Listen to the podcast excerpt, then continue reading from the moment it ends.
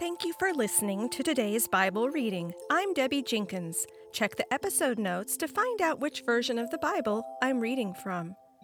Mark 6, 1 through 13.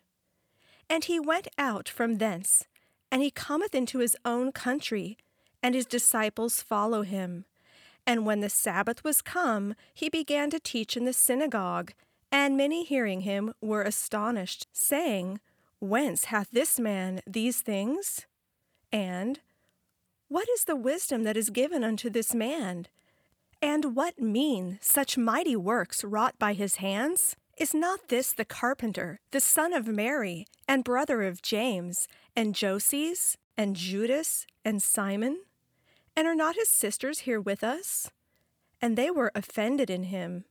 And Jesus said unto them, A prophet is not without honor, save in his own country, and among his own kin, and in his own house. And he could there do no mighty work, save that he laid his hands upon a few sick folk, and healed them. And he marveled because of their unbelief. And he went round about the villages teaching. And he calleth unto him the 12, and began to send them forth by 2 and 2.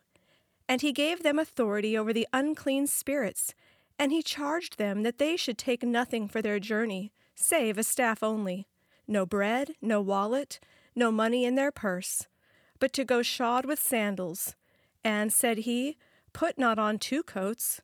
And he said unto them, Wheresoever ye enter into a house, there abide till ye depart thence.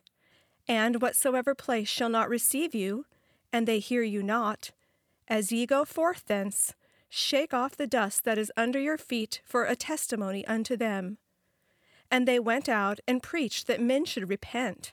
And they cast out many demons, and anointed with oil many that were sick, and healed them.